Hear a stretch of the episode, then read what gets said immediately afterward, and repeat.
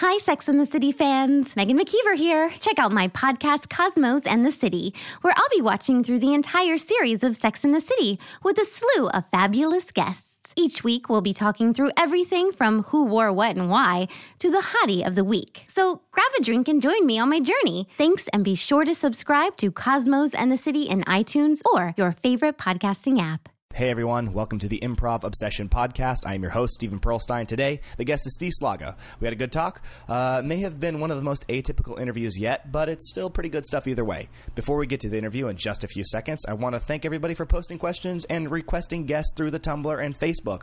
ImprovObsession.com for the Tumblr or Facebook.com for... Facebook.com/Improv Obsession for the Facebook, obviously. Also, just please rate it in iTunes, please. Thank you. All right. You know what? I'm not gonna stall any longer. Here's Steve Szlaga. It's the Improv Obsession Podcast. It's the Improv Obsession Podcast. It's the Improv Obsession Podcast. It's the Obsession Podcast with Stephen Perlstein. I just hope I don't come off like a dumbass. Nobody has yet. Except for me. Alright, hey everybody, welcome to the Improv Obsession Podcast. I'm your host, Stephen Perlstein. Today, special guest, Steve Szlaga. How are Szlaga? Why did I say Szlaga? I tried to put in the Z. No, the Z is silent. Yeah. It's actually Szlaga, but my family says Szlaga. It's Szlaga, but it's Szlaga, yeah. Nobody that I know with that last name says Szlaga. Yeah. It's gross sounding. No, it's like, yeah, okay, it's not... I hope there's no Szlagas listening. They're just all going to stop right now. The Szlagas in the improv community. 30 seconds in and they're done. Have you ever had another Steven on the show before? Never had another Steven before. Never, I don't think I've ever met another Steve or Steven in improv besides you. There might be. There's got to be, right? There's got to be. I hope they're not listening either. Steve... Yeah. Oh, yeah, I'm sure. Yeah. Yeah, but no, I mean, I just haven't played with them. There you go. All right, so I'm gonna take a very untraditional intro. Okay. You run. Yeah. Yeah. I do. Here's why the world is weird. I found this out Sunday when I was looking at the Runner's Circle website, and it has that little like Facebook plug-in. It says Steve Szlaga likes it, and I was like, oh, hey, look at that. I think the world's terrifying like that. Just in a little way. I was frightened to like, oh, I can stalk him now. Yeah, just you. What a weird thing for someone to know. Yeah, you weird. You also could go to like my Facebook and it would just say like, went running. I'm running. Are you like that? I try not to. Like I have the Nike app where like you can like say.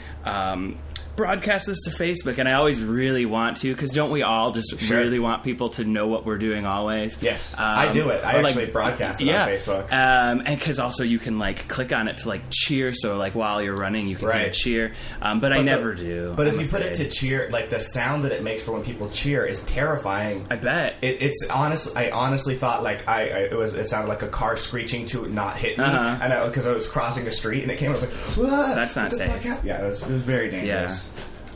What do you run? I've done a few marathons, so like I just always was terrible at team sports up until improv. But like growing up, I was never an athlete. Like doctors, when I was like 9, would tell my mom like, "You've got to make him play outside," which to me was like, "Go take the Game Boy and you're outside and you're playing." And that's totally and so just like. In college, I was just like, I need to do something. And, like, team sports just never happened. And sports in general, my brother was super into hockey and golf and did all the sports. So I kind of just veered away from that as, like, I don't want to be like my brother. So I never did sports. And then one day I was like, I'm going to run a half marathon. And I did. And then I did a full and triathlon. So normally... Like, on a normal day, if I could fit it, like, I'd prefer if I ran 5 miles a day. Like, that would be... Damn. I'd like to be able to brag, be like, I run 5 miles a day, but it's usually more like 3 miles every other day. Wow. That's still pretty good. I'm sorry... Is it? I hope it is. No, I'm impressed. I just started, I don't know. Training. I see your Cytomax over there. That's right. That shit's amazing. Highly recommend it for all the runners out there. All right, so let's we'll move on away from the... What if we didn't get away from that? And you know, just talk about running? Just Improv Obsession, and we never talk about improv. I'd be fine with that. I couldn't contribute a lot to the conversation. Yeah. But we'd have... But that could be this episode's controversy. Oh, yeah. People would get... They didn't even talk about improv! Mm-hmm. You fucking suck! And just get real upset. I'd like that. Yeah. That'd be good. I just bought new shoes, and I'm excited. Like, I'm genuinely excited to go running in them. Need new shoes. Really bad. My toe, because I've done a marathon and a triathlon in them now, and my pinky toes are coming out. And I just don't feel like spending money. Yeah, like, I'm going to destroy my knees or something, I'm sure. But yeah. No, what I was running in before were just like old shitty like tennis shoes, and you can't do that. Yeah, I know. I went and put those on. Like, we just tried them out in the store, and I was like, "What? This is what running's supposed to feel like?" Was it Runner Circle? Yeah. Did they? They did the whole like watch your stride and stuff like that. You got to do that. Which when somebody tells you, he's like, "All right, just walk how you normally would that way." There's nothing that gets me more in my head. Just like be normal. I'm like, how do I walk? I got weird. No, that and then because I got my first pair in Chicago, and then they had me run. Like they're like just, and it was in like a mall. Yeah. And they're like just run down to like Claire's and back, and I did. But what do I have to? Yeah, but and then I got sidetracked at Claire's. But my ear pierced. Exactly. And I was like, I should have done this. It was when cartilage piercing was cool. So, but yeah, that was the only time I had to do that stride test, because ever since then, every time I've gone to a running store, they've just been like, "Oh, if those are working for you, just get this year's edition of those shoes." So whatever I've been running in, like that style of shoe, I've been running the same one for like 7 years now. Really? Yeah. Oh, I mean, I get like the updated newer version. Actually, no, I go online and I get last year's version because it's always like 50% off. Oh, is that true? Yeah, that's your pearl of wisdom. I wish I had just talked to you before Sunday. I would have saved a bunch of money. Okay. All right. Well, everybody's tuned out now. Everybody hates it, and I'm happy. All right, so let's. Let's talk about like you getting started in improv, because Erica posted something about you in Groundlings, and I had no clue about that. Mm-hmm. So why don't you give me the rundown of where you got started? Yep, I started in Chicago. I went to Columbia College Chicago, and I took up a minor in acting only because I wanted to do the improv classes, and that was always something that I always wanted to do, but was always really afraid to do. Like it started in high school when I'd be in plays. I did the theater stuff, and we would have before rehearsal like warm ups and stuff like that, like massage circles and that kind of thing. I feel like we had massage circles, but looking back, that sounds inappropriate. You know what? No, I did theater stuff in high school. We did theater shit like that. We did the thing where we all lay down on each other's bellies, and then somebody laughs for an hour, and like you'd have to go like parties like, why do we do this? We were just kids, like right. Like if there is any like anything to apply that to, you're not when you're a teenager. No, you're just like feeling weird about it. Yeah. But I got really excited. I would always love the part of rehearsal when we were playing improv games, and just the actual rehearsal was just a bore. We would do this one exercise called the store that has everything, and it was. So the simplest thing ever, what it was supposed to be would be like you would be the information booth at the store that has everything, mm-hmm. and I come up and I ask for something, and that's all it's supposed to be, and the store has everything.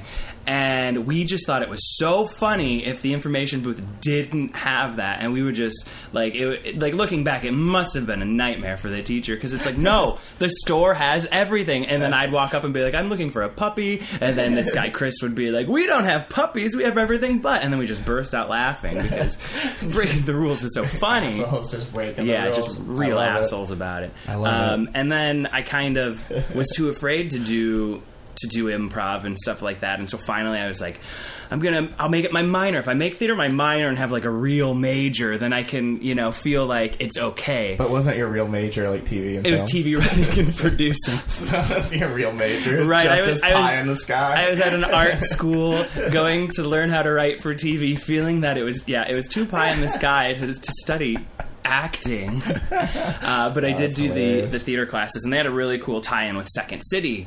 They actually have this whole awesome program now where you can take a whole semester to do like the Second City Conservatory, and that's like 16 credit hours. That's your full course load. It's just studying at Second City. I have some friends that have done it.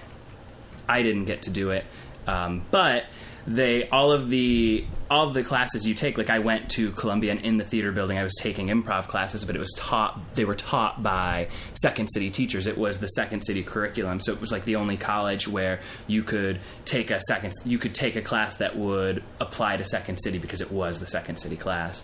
That's pretty cool. And again, still being a smartass, like, okay, what are these two? Where are they?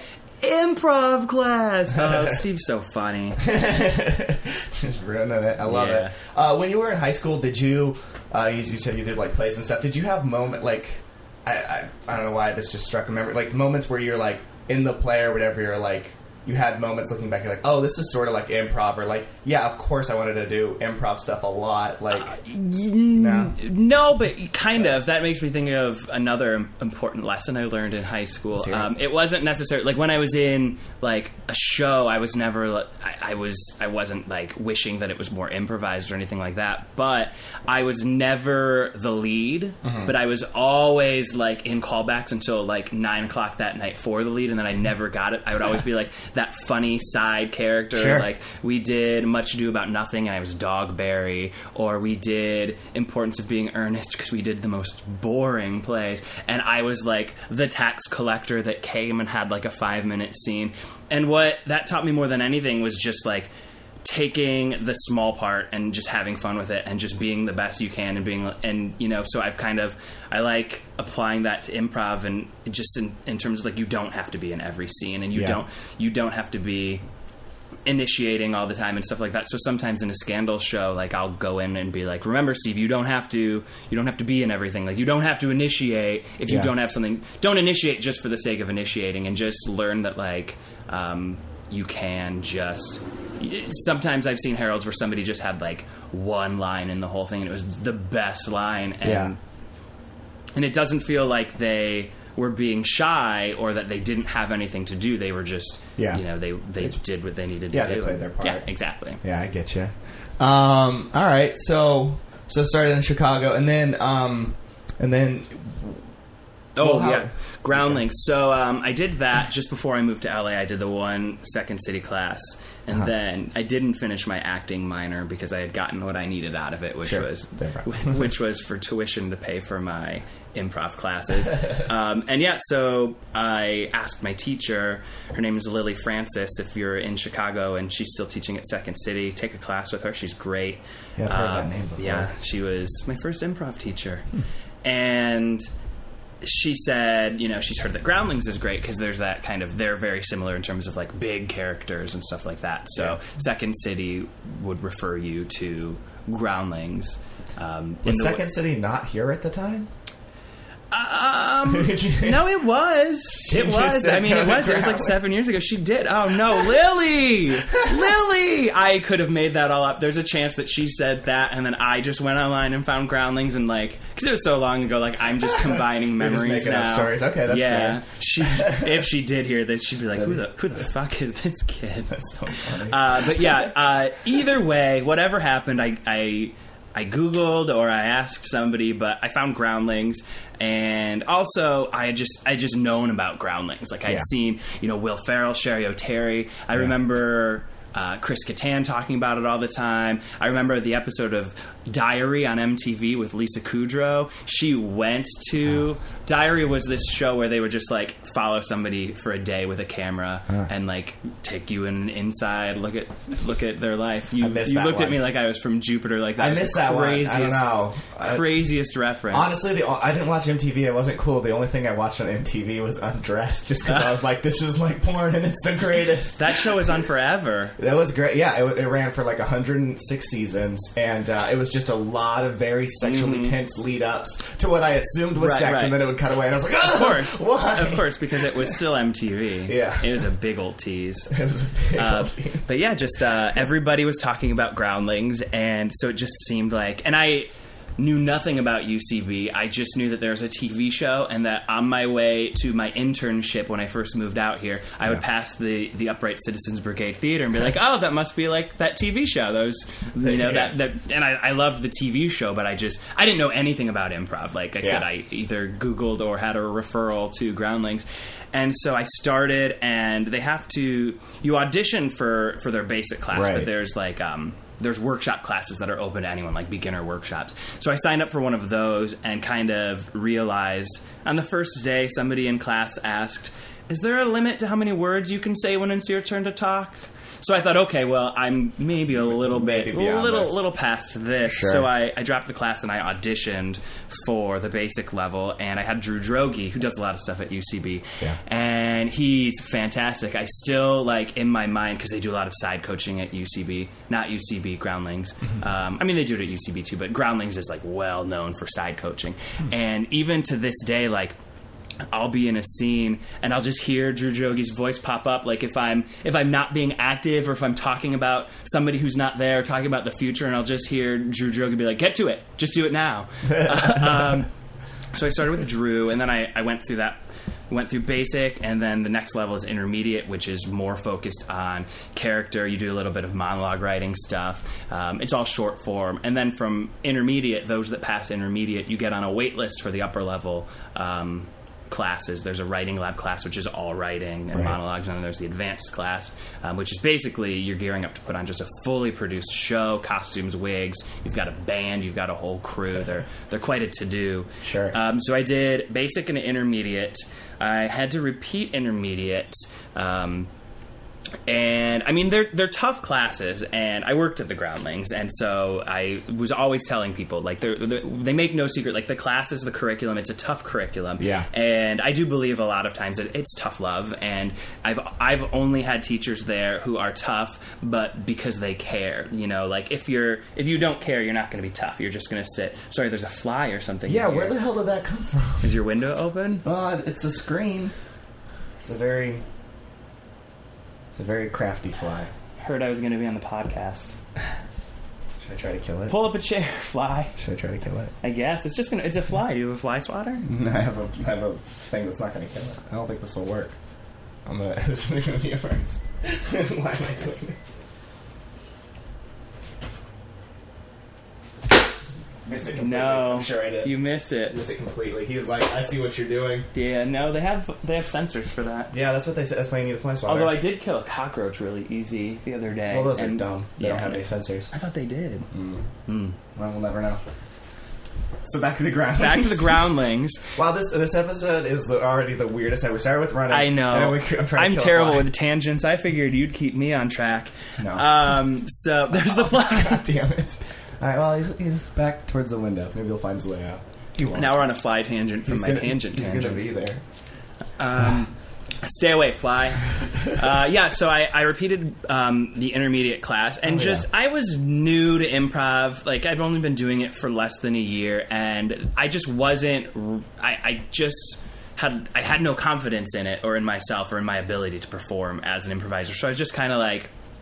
Yeah, you know what, probably not going to go back, not going to do that intermediate class again. I'm just going to call it there. Like, improv I thought was fun. It's not what I thought it would be. And then I had a friend, Molly, who told me about... We did, like, this weird... I put together a charity show, and I just had... like a bunch of people that I knew from Groundlings classes and just from around and just random emails. I think I put up a Craigslist ad, which never do that for a comedy show. Mm-hmm. Never do that for anything. Yeah. Her and I did a never use Craigslist. Her and I did some two-man, like, weird kind of two-man long-form kind of thing. I mean, how green I was I didn't even know long-form was a thing. I was just like, improv is when you do a show and, like, two people go up and you tell them what fast food restaurant they're in and why it's closing and what their names are and what they're wearing, and then they make the rest of it up. And so we did just whatever weird thing, like it was the set of a play, and she got in the fountain of the set of the play, and we did a thing where she was a mermaid, and afterwards she's like, you need to do UCB, and I'm like, oh, they have classes? Like, what's UCB?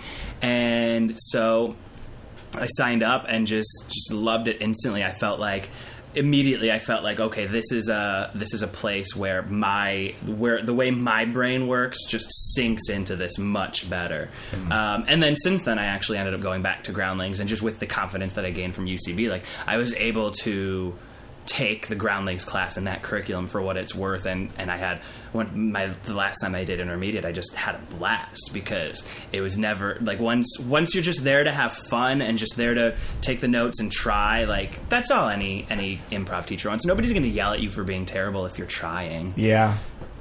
There's a couple interesting things in there, and that. So you mentioned that the curriculum's hard, and I've always kind of felt like. And I guess I don't know for sure, but I always felt like the UCB curriculum, it was very hard, in that I always felt like, oh, today's going to be a new challenge. Like whatever we're working on, I'm not necessarily going to get it. And by the end of the class, I'm going to be like, okay, I think I understand. And then the next week, I'm going to come in and just like, well, fuck all that. Like there's a new thing that we're doing. I always felt like I was being very pushed, but you said that you mentioned Groundlings is really hard. And I always hear that. Like, yeah. And it's also like they have the, like you have to do retake levels, and you also can't. I think is it after the 3 or whatever you can just get like kicked out. Right. Like, I guess is well, I'm sure it's not exactly like that, but everybody. Yeah. Like told said, like no, they'll just be done with you. Like you'll never be able to come again. And I'm like, really? Yes, they don't want money. Yes and no. What it is I guess. To start at the top of the Groundlings, it's the Groundlings. There's a company of 30 actors who have gone through everything and just remarkably talented when it comes to character stuff. I mean, there's a reason that SNL is always going there to see their shows, and why so many new cast members like Nassim was in Sunday Company, and Taryn was a Groundling when they were plucked by SNL. And then the Sunday Company is just below the Groundlings, and that's kind of like what feeds into the Groundlings main company. Like the Sunday Company members are the ones that are invited to be in the Groundlings company. Yeah. And then from the Sunday Company, just below that is the advanced class.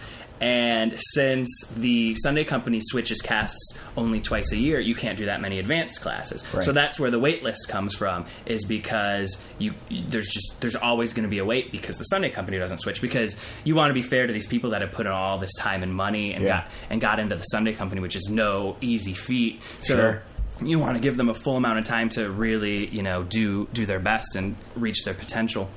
So there's not a lot of advanced classes. Since there's not a lot of advanced classes, you can't have as many writing lab classes, which is the third level. And since there's such a long wait for the classes, it kind of it's hard to allow people to repeat, because there's just so many people you need to get through to do it for the first time. And it's all and so the reputation of Groundlings is like, yep, you're cut, you can't do it again, we're over you. But really it's just a matter of we want everyone, well, I don't work there anymore, they want everyone to have a fair shot. And so that's where it all comes from, is just and the toughness is just, in UCB there's the 4 levels, and there's the advanced study and all those, and all sorts of extension classes, and that's all kind of condensed into a much, because they only do improv in levels 1 and 2, and then like you'll do improv exercises and improv in your shows in 3 and in the 3rd and 4th levels, but it's so much more focused on writing. So whereas UCB, you have 4 courses to go through what UCB calls improv. Right. Groundlings has 2. And that's Groundlings. There you go. But they do, like I said, like in terms of, it's the side coaching. Like that's why it's really tough, is it's a very specific program. It's, if you're not doing space work, or if you're talking about somebody in the third person who's not going to be in the scene, they're not going to let that scene finish. They're going to be like, no, get back to the present. And which kind of is... It's good to have that training in your back pocket. Like I think that feeds itself into the UCB world a lot more than UCB feeds itself into Groundlings, because you can be in a show and be like, what we're doing right now is boring and not entertaining to the audience, and I know why. Yeah. So yeah, that's Groundlings. That's interesting. I was listening to the Groundlings thing, and I've always kind of thought. Okay, whatever. So that's related to UCB, and I go back to ground. So I always thought, like at UCB, the training there is great, and I really liked it. Sketch writing and improv, all fantastic. But I always felt like, in a weird way, it wasn't enough. Like if that's all you did, you probably wouldn't be good enough to be on a team there. And what I mean by that is, like, you have to be bringing something else to the plate, like whether it be an interesting life full of experiences that you can draw from, or more comedic training, or something like that. And it almost sounds like a very similar situation to Groundlings, because if you have basically two to four classes or whatever to, like, prove yourself, then, like, well, how is that going to be enough? Like, there's no way you can become, like, a fully developed comedian. I mean, I think any of the schools will tell you, I mean, with Groundlings, you've got the weight in between the upper levels, and, like, we would tell people, I was the school administrator there, so I wasn't a groundling or, like, a performer there. I should probably clarify, I was on the administrative sides of things, but like, we were answering the phones and answering these questions for students all the time. And with Groundlings, it's built in where, like, there is going to be 2 years where there's not the next level of Groundlings class for you to take. And we would always say, go to Second City, go to IO, go take acting classes, just go, you know, learn more and keep learning and find ways to apply. And sometimes people would, you know, go to UCB and just really blossom there and end up, you know, not worrying about coming back to Groundlings. So I kind of feel like, I mean, my personal philosophy is just study it all and see what fits and what works best for you. And, you know, for me, it was definitely UCB. For other people, they've, you know, done UCB and Groundlings and just been like, I'm more of a character person. I'm more of a, you know, Groundlings type. So yeah, I would say I don't want to say it's a disservice to yourself, but if you have the chance to take classes all over, then why not? What I've done, and in a weird way, I've taken stuff at UCB, IO, Second City, the improv space. The only thing I haven't really done in town that I know of is Groundlings, and it's sure, there's some different approaches, and some people feel it's very huge disagreements as an approach to improv. But then again, if you can just, like, sort of cherry pick or just go I really like kind of doing this in a scene, or, like, finding a way this way into a character. It's well, fuck me, like, now I don't have to start thinking about whatever. Because I mean, I feel like at the fundamental level, so much of improv is you're going to learn the same things in a level one class at all of them. I feel like you're going to learn agree, yes, and you know, listen to the other person. And so I feel like from there is where they branch off into their different things. But I think everyone just has a different, you know, personal journey, I guess. Like, for me, I feel like my cake is UCB, and that Groundlings training has given me some, like, really good icing to put on that cake, which is such a stupid thing to say now that I've said it. But it's like, fine. and then other people can use UCB as their icing for their cake, or maybe it's a 3-layer. Let's just full on go with this cake thing, and maybe it's a 3-layer cake, and there's some IO, some UCB. I feel everyone, you know, they're all different programs, and I think nothing makes me more disappointed than when I overhear at a show or something. Like, if I'm in a Groundlings class and I hear someone be like, well, I don't want to get cut here because I don't want to have to go to UCB. You know, I've heard that before. I've heard people in UCB classes talking about Groundlings, or people in IO classes talking about Second City, and it's like, just love them all. Like, if it's not your thing, then it's not your thing, and leave it at that. Like, if you didn't have a good Groundlings experience, well then, and you're loving UCB, then focus on how much you love UCB, and don't worry about what you didn't like about Groundlings. And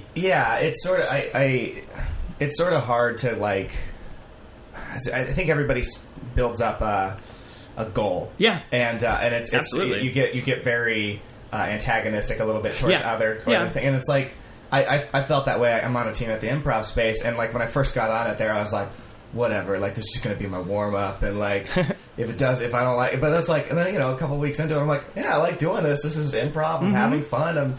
Why was I being like an asshole? Like, I'll drop it whenever I feel like, right? Like, that's interesting and true. And, like, one of my teachers, Phyllis Katz, she teaches at Groundlings, and one thing that stuck with me when I had her was two people were just really struggling and really working at it, and she just got up and she's like, you guys, there's no improv industry in the sense of just have fun. Like, nobody's going to come into your improv class and be like, I'm going to pay you to do this somewhere. Like, it's so rare that, like, improv is going to... I mean, obviously, you know, it can present opportunities to, you know, I know plenty of people who've booked work because of their improv teams or because of their sketch teams. But there's so much of the time you're doing it for free because you love it. So if that's the case, then do it like you love it. Like, you know, don't struggle. Just have fun, you know? Yeah. I just had this conversation with a friend of mine who did some stuff at Groundlings, Colin Murphy. Oh, yeah, I know Colin. You know? Yeah. He's a cool guy. He's rather funny. But he was... I was talking about it, and I said it's weird how us as comedians, or many of us in this community, make ourselves busy. And like he was saying, like sometimes he feels guilty. He felt guilty for like watching the Olympics for over a half an hour. Mm-hmm. And I'm like, it's like, but screw that. Like we're supposed to, we do this cause we like it. Yeah. And like, it doesn't all come down to luck. It does. There's hard work, but if you just were like, okay, I'm just a random number and hopefully one day my number will get picked for bigger and better things. Then your odds are super low. Right. So, like, you should allow yourself to have a life and like, friends. And absolutely. And it is hard because I absolutely feel like, you know, sometimes it feels like an addiction or a drug or an obsession. Oh! I almost called this improv addiction, too. It was this close. Well, happening. But, yeah, like, I remember first... you know, starting out when I was first getting on indie teams and doing those shows and stuff, and it'd be like, if I had a date, like I would always feel like, oh gosh, I didn't, like if practice got canceled that week, it was like, oh my god, practice got canceled. Somehow I created in my brain this tangible idea that if I missed practice that week, I was going to be a bad improv, I was going to be a bad improviser, or like, oh, I can't make Herald Night this week, and I can't see any shows this week. Like I'm like the idea that missing one practice or missing one show would just make you lose everything that you've accomplished so far, lose all of that education, and it can be hard to. At a time, I was trying to stop. Yeah, I was trying to build myself up where I had, I wanted to have 5 practices, some for class or whatever. I wanted to have 5 of them going on a week. It's like getting your master's. Yeah, I would want to make sure I had like a performance or two, and I wanted to be writing, and it's right, and then like more recently, I've actually gone back the other way with it, but you know. Like calming down, like you're like, oh, I'm just giving all I have, everything I have. And this past couple weeks, I've been really busy. And I did improv yesterday, and I was like, I have nothing to bring. Like I don't, I just don't. I feel like an empty, person.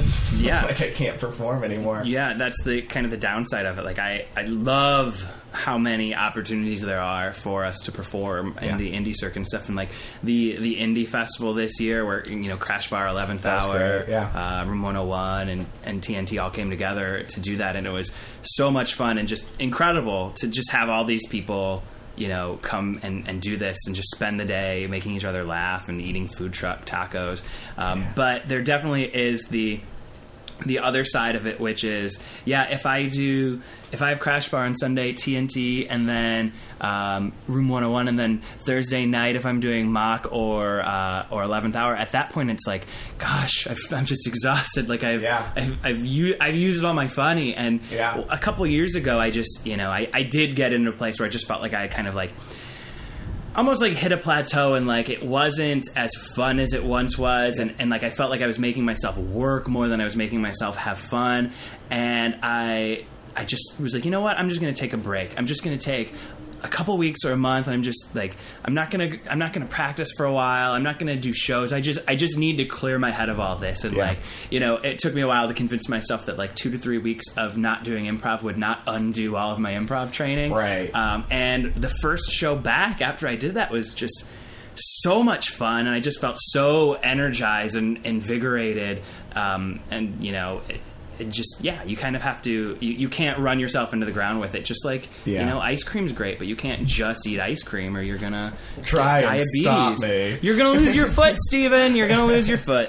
I think it's funny when I catch myself doing this every now and then, is when your improv brain bleeds over into real life. Oh, yeah. Like when you start calling bullshit on people, like your mom, when you're on the phone with her and you're like, you can't do shit like this. And then suddenly you're like, why did I just start a fight with my mom? Like, she doesn't know, she doesn't care about this. I was just being silly in my mind. Oh, I don't need improv to fight with my mom.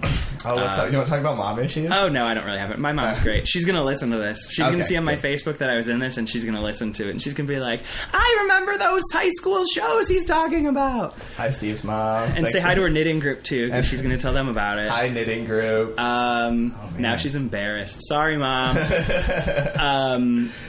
Yeah, where were we? What were we talking about? Real life things. Yeah. I remember going to like a family reunion a few years ago, and just, you know, every family's weird, so my family's no different. And this one was like up in rural Michigan. It was on a farm, and it took place.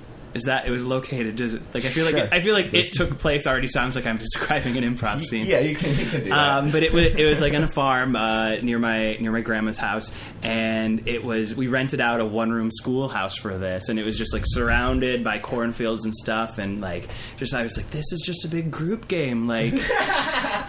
That's great. And I love my family and everyone's great, but I mean it's so different now from the world I'm in now that the unusual things really stood out. Or like when I go home and, you know, somebody, because if something weird happens, like everyone else is just like, oh, that's a funny thing, moving on. I was like, what else? Like, let's build on that. Let's riff, you guys. And they're when like, when you start like doing the analogy, you're taking it three beats further than it needs to. Anybody could have imagined it. I go visit my family up north. I have a little brother and a little sister, 10, 12, and my. And sometimes, they're really good at it, because, like, if something funny comes up, I'll riff on it, just do, like, a weird, like, loud character, and they'll freak out. Like, they'll just freak out. And I'm like, I could do this forever. Yeah. But then again, there's, like, a part, like, you look at my dad, my stepmom, and everybody else, and they're like, what's happening? Yeah. You can do a second beat of that weird thing that happened with family, and everyone would be like, that's so funny. Oh, he's the comedian in the family. And then you go for the third, and they're like, why won't he stop? Does he not have real life? Does he not know how to act with people? And it's like, no, I don't. I really don't. But at the same time, like, it's, you know, I probably do the same thing of like focusing on the improv bleeding into quote unquote real life stuff and all that, when it's like what I want to be focusing on and doing more of is making sure like that stuff bleeds into my improv. And, you know, because there's so many, I was just talking to Betsy the other day about like, I want to do more things, because when you're practicing and coaching and taking classes and doing shows and all this, and then it's like when you are practicing 5 days a week, it's great. It's like boot camp. Like, you know, I did Susie and Jim's boot camp, which is great, and the whole philosophy of that is just like to do it every day, which is, you know, fantastic. And I walked out of that just feeling so much more confident and feeling such a stronger performer.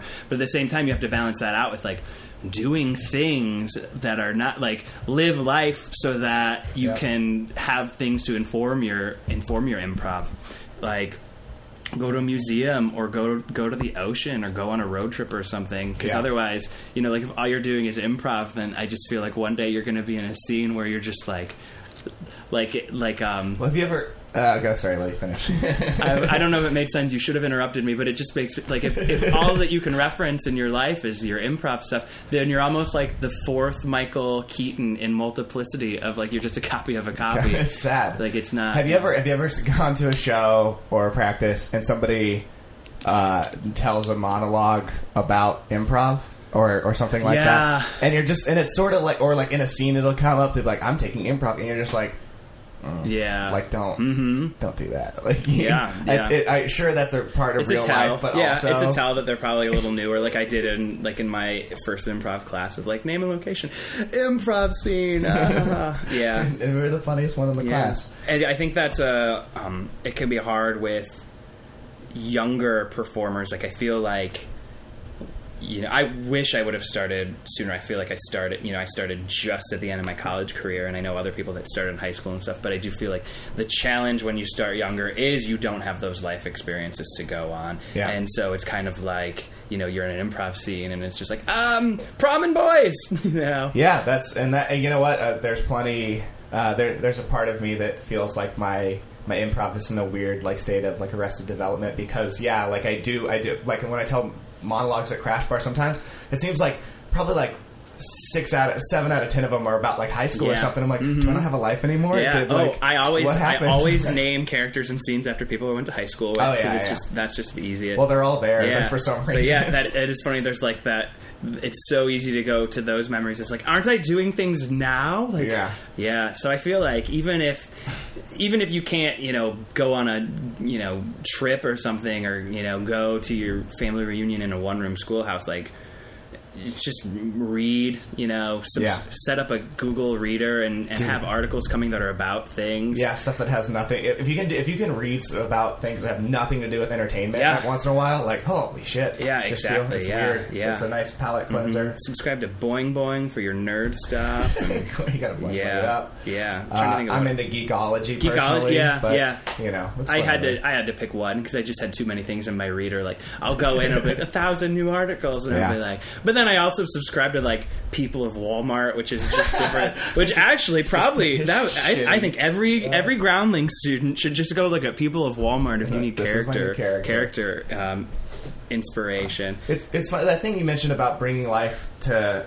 like your work. I think I try really really hard to bring like a level of honesty or truth to writing. Mm-hmm.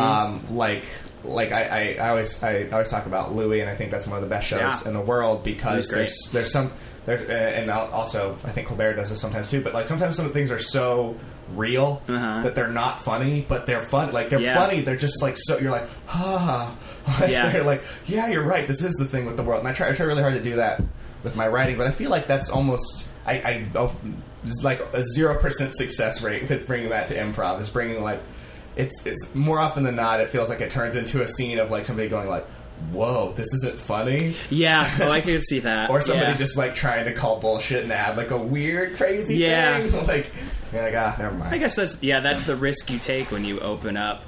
Like, I know Scandal started, we were doing a living room opening for a while when we first started, and I feel like a lot of times it was just like, you know, funny thing, and then someone says like something that's a little weird, and then we would just gang up and be like, you're crazy, what's that, idiot. it's so funny how in improv like we're trained to like each other and try to use each other's ideas. But somehow that like that group dynamic of like it turns into Lord of the Flies and we all try to kill Piggy. And it's just like somebody will say one weird thing. It's like in a living room opening or a group game. Yeah. You'll crucify somebody, but it'll never happen in any other situation. Yeah. You're like, what is happening? See, I'd say it almost happens like the most crucifying that would happen is just like if you have a team that's all getting along and it's almost like a razzing kind of thing, like, you know, giving someone shit. Like that's where it would be for us. It was normally like Brandon would say something that would all be like, you what? I had a team for a while ago that was like, I was telling a friend, I was like, I really like it because like everybody's really sharp. We always call each other out on bullshit, and it's a lot of fun. But then at a certain point, I'm like, I'm just tired of all this bullshit. Like, you're fine. We're all smarter than everybody else. Like, and in a scene, sometimes like, isn't it just sometimes more fun to just agree to the bullshit and just be like, yes, this is a world where that's the thing. Yeah. Like, let stuff go sometimes. I do feel like I was in you were at Crash Bar last night. I did a 2-man show with Mike Truesdale, and I texted him after an apology because I feel like every scene would just have a part where I would just like stop the scene to tell a story from my real life. Like I started talking about pool supplies because I know about pool supplies. Or I could tell. And like I would always like almost make it obvious to the audience, like this is a thing that really happened, and then just tell a story. Yeah. And in the middle of the story, I'm like, why am I doing this? I stopped the scene to just talk about things that happened and not necessarily funny things. But see, that's the thing is it works, and that's actually something I was going to talk to you a little bit about. I think is an interesting style that you have. I know, like I had Casey Van podcast, and one of the things he said that I really, really liked is that he thinks the audience wants to see like a smarter, faster version of like humanity on the stage. Or I don't know if that's exactly what he said, but that's how I interpret it.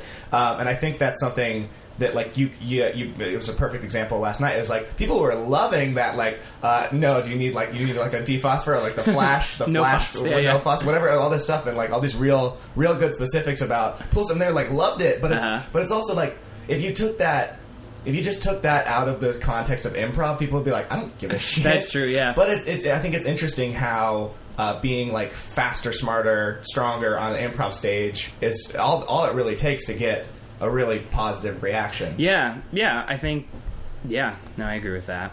And then on top of that, like I feel like your this might come off mean. That's okay. I've listened to your podcast. I was wondering what the question was that would come off as mean. They always do. I think you're like a winner on the stage, which is like to say that it's hard to like knock you off the... Like, if somebody calls bullshit on you, you'll be like, well, not bullshit because of this. And it's like... it's really like it's but it's funny and it's really compelling to watch because you're just like how is he gonna snake his way out of this, and he does. I've gotten the note several times, and it's a true note that I do that I do need to win, and that I often like I don't play a lot of lower status for that reason. Like that's definitely something that I And that just comes from, honestly, that comes from real life, and just like any situation I'm in, I need, like, I cannot be knocked down. That's just my own personal shit of like, no, can't show weakness.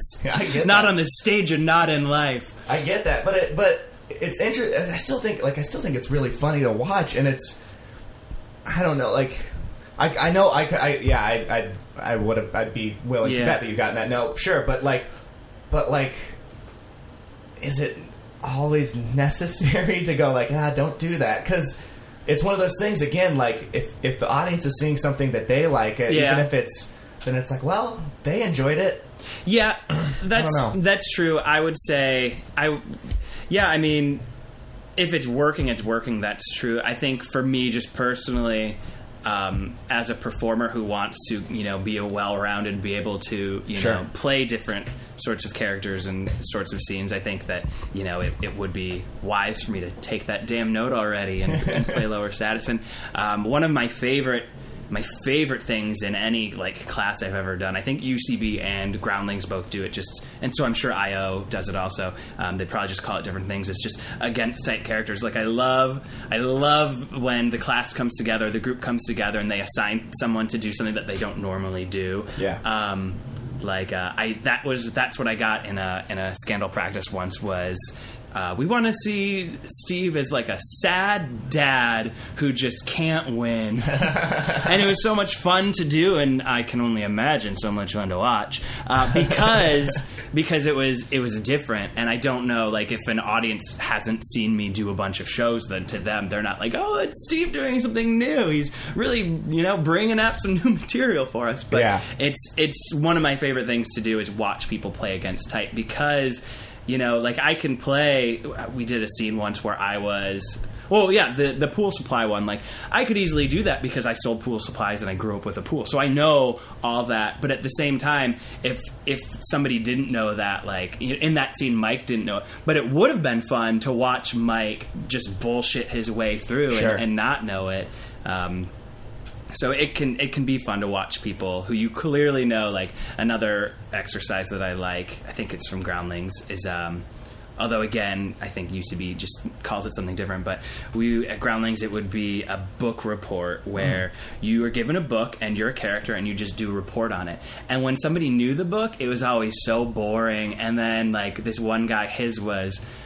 He had to do Pride and Prejudice, and he knew nothing about it. And he's just like, Pride and Prejudice starts by telling you there is much pride and there is much prejudice. And it's like, that's way more fun than watching somebody talk about what happens in Pride and Prejudice. Yeah. I love when people don't know... I mean, but choose to know. Like, I love, if you don't know Pride and Prejudice, yes, make it up. And then in this scene, in that world, that's become what Pride and Prejudice is. And then it opens itself up where you can do tag runs and you can, like, explore this world where that's Pride and Prejudice. Yeah. Well, I think the other thing, too, is people, I think sometimes people default to not knowing or, like, confessing, which I think is a fair strategy. But you have to also realize that probably, like, it's almost the same with a reference. Like, odds are audiences, not everybody's going to know it, and probably less people than... Unless it's something huge, a lot of people aren't going to know it. And I got away... I remember feeling, like, really good about this, but, like, I did a show at Crash Bar where, for some reason, I got pimped into being, like, a political clown. And so, like, I told, like, this really, like, elaborate joke about... And it wasn't funny about, like, the financial crisis and, like, Barack Obama and all this, like, all this stuff... And, like, some dude came up to me afterwards, like, that was so funny. Like, I could never come up with all that stuff. I can't believe you knew all that. And I'm like, I sort of didn't. Like, I know, it's commitment. I know some buzzwords, but I just, just believe. And like, if you commit, I mean, I firmly believe that, like, just as important as game and the rules and the building blocks is just, I want to watch people committing and having fun. Yeah. And like, cause once you've got all, once you've gone through the program and you know all those basics, like, so much of it is just watching people have fun and enjoy and listen to each other. And I did recently, I was labeled as the lead singer of Linkin Park. I didn't know that that's who it was, so I started saying that I played folk music and that I do this and that, and like that's what it became. And like it worked because I was just like, yes, that is my name, and this is who I do. Like this is what I do, and like just don't worry, don't show your card to the audience. Be like, oh gosh, what's my name? I don't know who I am. Like because you see, it's win-win if you know it. Like the pool supplies. If you know pool supplies, you win because the audience is going to be like, wow, what a weird specific that he brought from his real life. If you don't know and you're just committing to, you dump shampoo in your pool, then the audience is going to love that you're committed to whatever it is. And then they're going to think you're such a... How did you ever think of that? Like, just commit and say things and believe what you're saying. And I think that goes beyond almost anything. Why am I referencing my own show? Nick was on the show and he said, like... I've referenced my own show so many times. Please reference yourself more. When he comes... He said, like, one of those things, like, to step to the front of the stage when you're introducing the show. Uh-huh. It's that confidence thing of, like, I think the audience can tell and they start to feel bad and weird when you're, like, not doing good or you don't feel like you're doing good. I watched, a few weeks ago, a team that I thought would have a bad show. Uh-huh. Like, and I remember, and I was judging, whatever. I was like, they're going to have a bad show. This is not a great team. And I don't think it started great, but they got laughs. And you saw that confidence build. And by the end of it, I was like, God damn it, this is a pretty good show. Because, like, they built their confidence. By the end of it, they were just killing it. And, like, all this funny stuff was coming out of nowhere. I'm like, damn it, that's all it really takes. I've seen plenty of, there's been...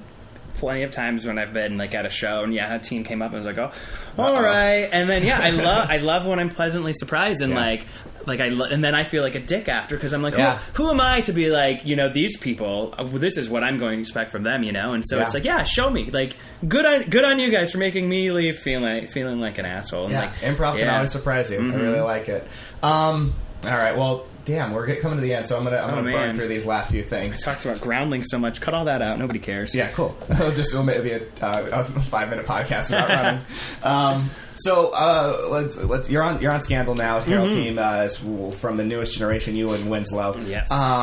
So I want to screw auditioning talk. Screw going up to it. What? Okay, so you guys have been to a team for probably like 9 months or something now, maybe a little bit longer. Since October, whatever that is. So 10 or 11, whatever. You're the host, you do the math. I'm not going to. So what... evolving as a team for over that course of 10 months, having a weekly, maybe twice weekly practice and a weekly performance spot, what's that been like and what is there a change that you've noticed? It's been great. Like, I honestly... Okay, great, thank you. Next question. No, it's, I don't want to sound sappy and make people think that I have real emotions or sentimentality, but it's honestly been... Hey, you can have real emotions one of, Is this a safe haven? It's honestly been one of, if not the most rewarding experiences improv-wise. And that just starts from the very beginning when the teams were announced and just looking at the two lineups and, like, looking at Winslow and being like, oh, those are all my improv friends, and looking at Scandal and being like, oh, Scott and Farley, and who are these other people? Just because I didn't know any of them, but it's just been, if anything, I think it's been such a strength to us because we all, like Scott and Farley and I had been on teams and practicing together for a couple years. Had no idea who the other ones were, and it just was exciting though. Like it was just to know that like here is a team where. We were just picked and assembled for this reason, and just so exciting to think about, like, to meet each other and to do these practices and figure out, like, what was it about this group of 8 people that made the Herald gods decide that we would be the best together, and just like exploring everybody it's just been so great and just there's bellies and laughing and just like because when else are you in a position when you're in your classes like when do practice groups start like 301 401 they're starting earlier and earlier these days. I feel like I was late to the game. Mine was a bender dangle and I was done with 401. I was like, do we do practice groups now? What's going on, you guys?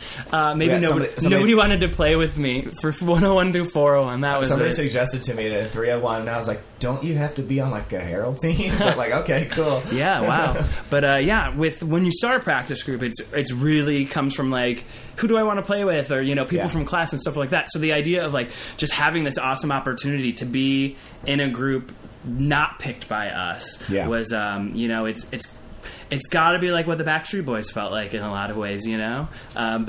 I thought about that. Right? I know.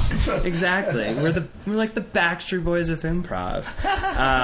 It's just been great, and it's so much fun to have that, like, you know, whatever happens, like, we started so fresh together, and you know, everybody has their strengths, and it's, you know...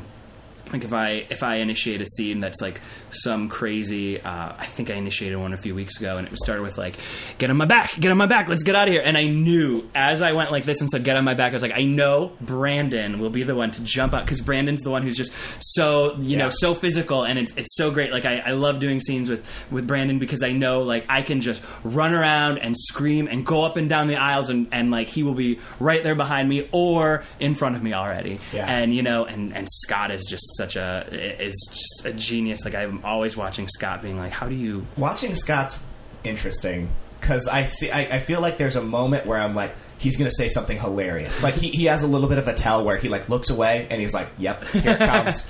and it's just your, and then it always is like, even in the anticipation of like, I know he's going to say something, and it always fucking like, it's good work. It's like, you know, he's going to say something, but it's always still not what you expected. No, certainly not. Yeah. God. Yeah. It's that's great. What about like personally? I mean, you've been doing improv for a while, so I don't know that. I don't suspect that like, oh, it's drastically changed your improv, but practicing, like I said, weekly, and also having a weekly performance slot, like that's got to have an effect. Oh, absolutely. I mean, have you noticed anything? Yeah, just that, and just kind of like you're on a Herald team, so it's like, oh, okay, I'm on this thing, and I know like, you know, a lot of people audition to be on this thing. Like you almost feel like you have something to prove. Like I was terrified our first show, because I'm just like I just had it in my mind like, everybody's just going to be like, show us why it's you, and that was completely the opposite. Like I've never performed in front of a more receptive like, kind audience than the Herald Night audience, especially our first show. I was there for that one. And it's I've been to a couple of like first new Herald team shows, and it's I think it's like a really supportive. They're just like, this is happening. Yeah, like, it was so. It's like it's like the new Pope showing up. Yeah. And everybody's like, I see the smoke. Exactly. I definitely think I'm glad that you brought up that I'm a lot like the new Pope. Yeah, that's exactly it. But personally, I think it's just. Because practice groups, they so easily come and go. Yeah. You know, I've been on my share, like, so, like, there's definitely, like, a good handful of practice groups where I was like, this is my favorite team, you guys, we have so much fun, and everybody was just, like, so gung-ho, and we were loving it, and eventually it just kind of, like, peters out to a point where it's like, you know, people book stuff, or, you know, schedules change, and you can't do it anymore. So just the idea of, like... You know, just the what's the word? Where like it's always happening. The repetition, consistency, repetition. Yeah, just like that's great. Like you know, like you, there's nobody on the team who's like, oh guys, like I can't make it this week. You know, so it's great just to have everybody there all the time. And the weekly performances. I mean, going back to the boot camp philosophy of just doing it a lot. So it's been great. Nice for that reason. I love it. All right. Well, so we'll start winding down to the end then. Pearls of wisdom. Some feedback you received maybe had an effect. I was talking into not the microphone, but where the cable connects for a minute. Uh-oh. Do you need to say it again? Pearls of wisdom. Pearls of wisdom. We have my take of it too if we need it. Which there was something about running earlier, I feel like, but forget that. I as we were talking about that, I was like, find some genius way to draw it back to running at the end of this. Yeah, that'd be cool. But I can't. Can I give two? One of them's really fast. Okay, yeah, man. You do that the first one is like I was talking about earlier, a little while ago when I felt like I had hit a plateau and like, you know, just dug myself in the ground. And I like one of the things that really just like opened my mind and like really reinvigorated me was I started practicing with Jess Allen. She's been coached on my team. Yeah, and I like just one of the things that she would always push was just the simplicity of listen and react. Yeah. And that's what I went into Herald auditions with, was just like, I'm going to make these guys just look great. Like we're like my focus here is to just make them look great and to just listen and react. And so just having that, because it's so, because, you know, you were talking to Dan about like, the idea that a lot of writers, like the misconception that UCB has so many writers and writers' brains and stuff like that. Yeah. And I think when you do, like, I think I do have a writer's brain. Yeah. So it's easy for me to overthink everything and be like, I know what game is, so I know what this next step is, and I know you hate game, so I won't talk about game anymore. Kidding. It's a lie. So just that simplicity, like just opening my eyes, like wait a minute, like I was doing a scene with somebody, and just like just listen to what they say and react to what they say and fuck your idea and fuck this hilarious thing that you know will kill, and you just have to wait for them to say something and shut up so you can say it. Like, don't do that. Just listen and react. And it just like that, honestly, just something as simple and dumb as that changed everything. And then like, I had another pearl of wisdom. But point, like I think it's really it's interesting, and that's why I was talking to Johnny a little bit in the episode that caused all hell to break loose. Was I think that if you can go down, if you can like boil all that improv thought down that you have to, if like, oh, I just want to listen what he says and get and just say something that fits, and hopefully it's fun, whatever, but like hopefully something that fits.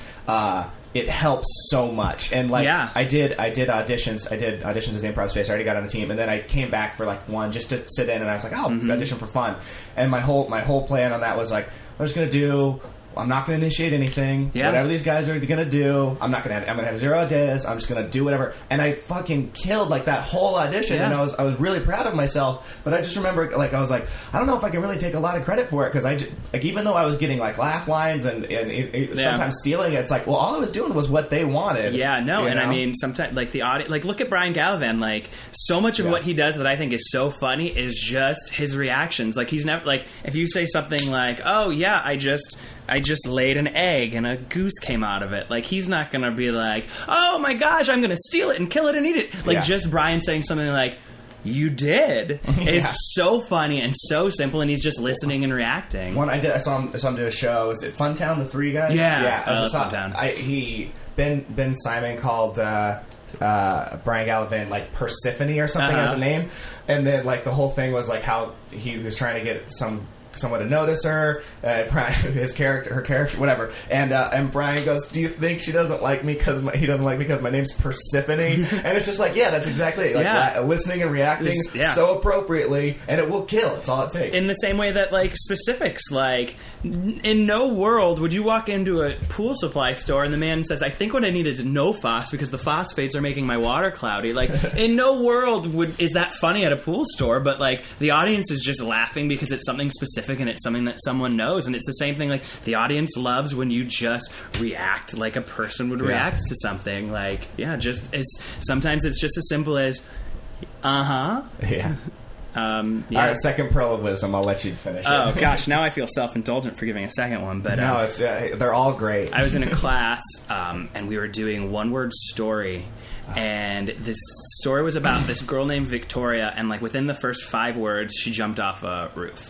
And then we went around and around and around about what was happening while Victoria was falling. And at the end, the teacher is like, you guys gotta let Victoria hit the ground. Like, that's where the fun begins. Like, no, you can't do an improv scene where it's just like, and just, so I've always like kind of kept that in my mind of like, just let Victoria hit the ground. Like, you know, like same with a gun. If you've got a gun, fire it. If you know, like, like, just do it. Example from a scene last night where we had established that there was a fence that we, a bad example. There's a fence that we were going to pee on. And then just in my mind, I was like, I know I need to pee on this. We said we need to pee on the fence, but I was finding all these reasons to not pee on the fence, and my mind was like, "You just gotta let Victoria hit the ground." Like when you set, just do it, because once you do it, once Victoria fucking hits the ground, like that's what the audience wants, and that's where the fun's gonna happen. Does she get back up because she's a zombie? Does somebody else come and pick up her body? And like where does it go from there? Like that's the fun. I still think that might fall under that thing of like the audience wants to see you being smarter, but like. in a weird way, I feel like people think that would be the end. Like an audience would feel like, and the improviser feels like that. That's why you'll stop. Right, You'll stall it forever. And that's why it's so much fun. Yeah. But like if you do that and then you can continue it, it's like, whoa, they did it. Victoria's dead. But somehow the story of Victoria is still happening. Like, this is great. I'd say Bangarang is a great example of a team that just lets Victoria hit the ground, you know? Like that's, you know, when things get fun and exciting. And because when it is, like Casey was saying, like, if you just have a scene and she's just falling the whole time, like the audience knows she's going to hit the ground, so why not get to that and then see where it goes? If you want to stay ahead of the audience, if the audience wants to see you being faster and smarter, and then you've got to do that, because otherwise, you know, what's going to happen? And even if it's not somebody falling to the ground, but even if it's just like, yeah, I'm gonna tip over this desk, I'm so angry, then do it. And then what happens? What are the repercussions of that? Yeah. That's what's fun. That's what improv is. All right. There you go. That's what improv is. Steve, there's anything that you want to plug or share with the audience that they should do or see or believe? Yeah, go see Scandal on Friday at UCB at 4:30. It's probably going to come up after Friday. Okay, go see... let me check my calendar. Go see Scandal on some Mondays, and then also my mod team, Goodman, has a show on the... Which is a sketch show. It's our mod team sketch team. It's Goodman. I'm a writer. And I believe we are the... 15th?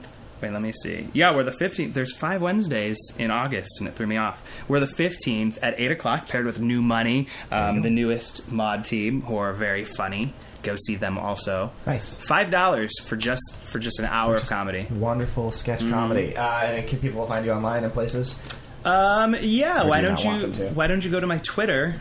It's S and then 4 Z's. You make it so hard. L-A-G. It's my last name with 4 Z's. So SZZZZLAGA. Or just Google me and my Twitter will come up. Awesome.